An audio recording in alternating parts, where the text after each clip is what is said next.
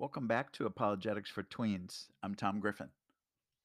Now let's address the next claim from critics. Does the Bible have hundreds of thousands of errors, particularly the New Testament?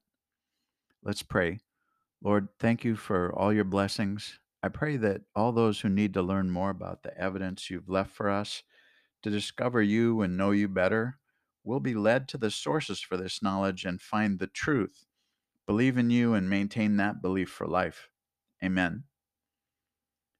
It's become a common claim from critics and non believers that the Bible cannot be trusted because there are thousands or even hundreds of thousands of errors, and as a result, it's corrupted and, and just can't trust it. Is this true?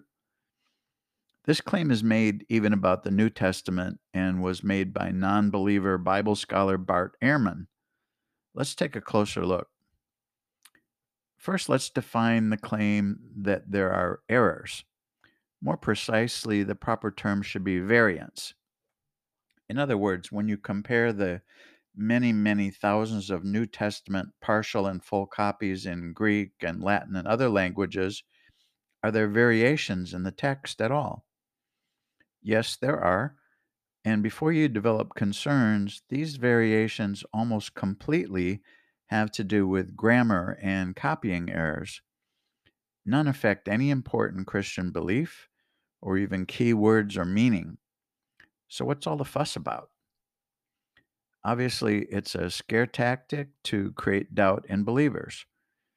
You'll find it interesting, though, that this same scholar, Bart Ehrman, makes entirely different claims in his books and public speaking than he's willing to admit in individual debates with other conservative Christian scholars such as Daniel Wallace.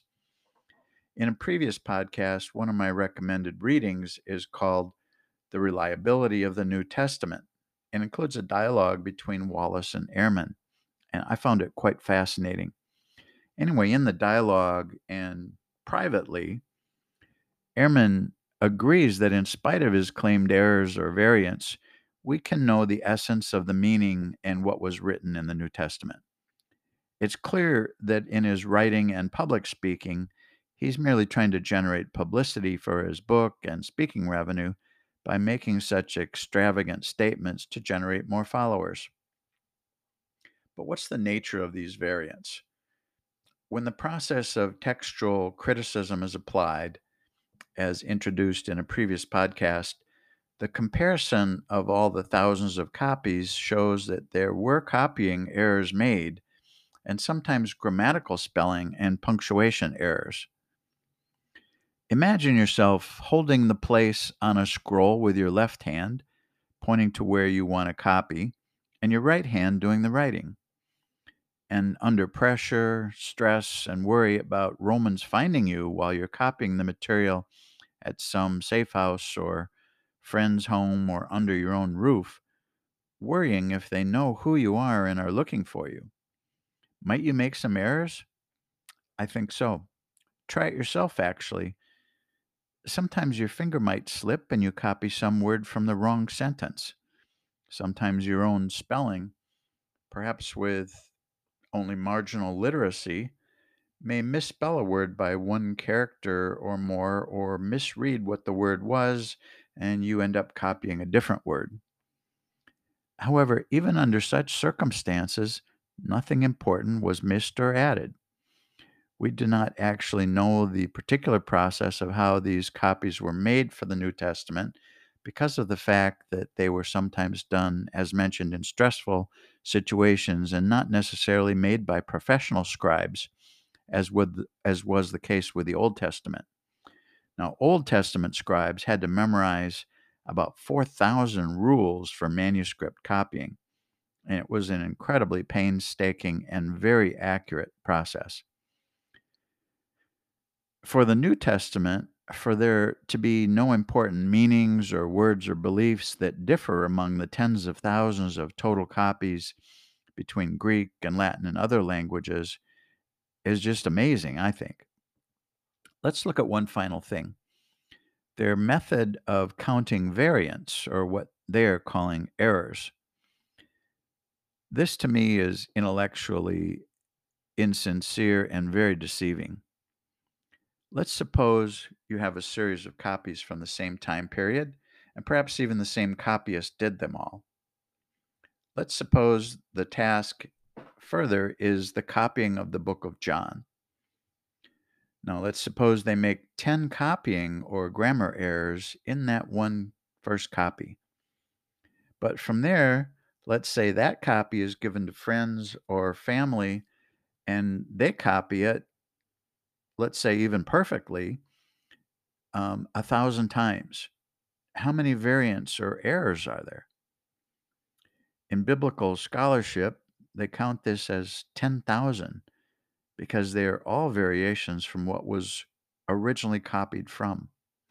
But do you see the problem here? There are only 10 variants. Their method just makes it highly suspect and deceptive. Actually, through the previously mentioned scholarly process of textual criticism, we find that the Bible has amazing accuracy and can be trusted.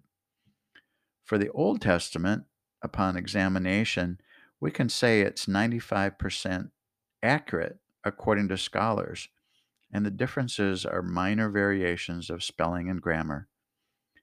Remember, the Old Testament is mainly in Hebrew. Take a look online through Google at what Hebrew characters look like, and you'll easily see that with all the little embellishments possible within even one character, you could easily have some copying mistakes. But biblical scholar William Albright is quoted as saying that there is no doubt that it is substantially as was written. As remarkable confirmation, when the Dead Sea Scrolls were discovered in the Qumran caves in the 1950s, an Isaiah scroll was found. It dated 900 years earlier than the previously held earliest copy we had available. And when compared, it was almost completely the same. So, over a 900 year period, no degradation or corruption occurred. And that's just an awesome fact. As for the New Testament, American scholars Bruce Metzger and uh, American scholar Bruce Metzger and Greek scholar A.T. Robertson both stated that the New Testament is 99.5% accurate. Simon Greenleaf, the Harvard professor who wrote the rules for eyewitness testimony in a court of law, was a non believer until he examined the New Testament and found it reliable.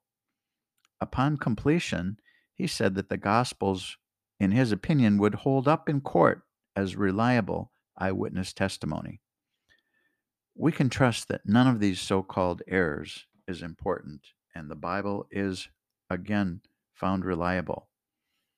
Take care until next time, friends.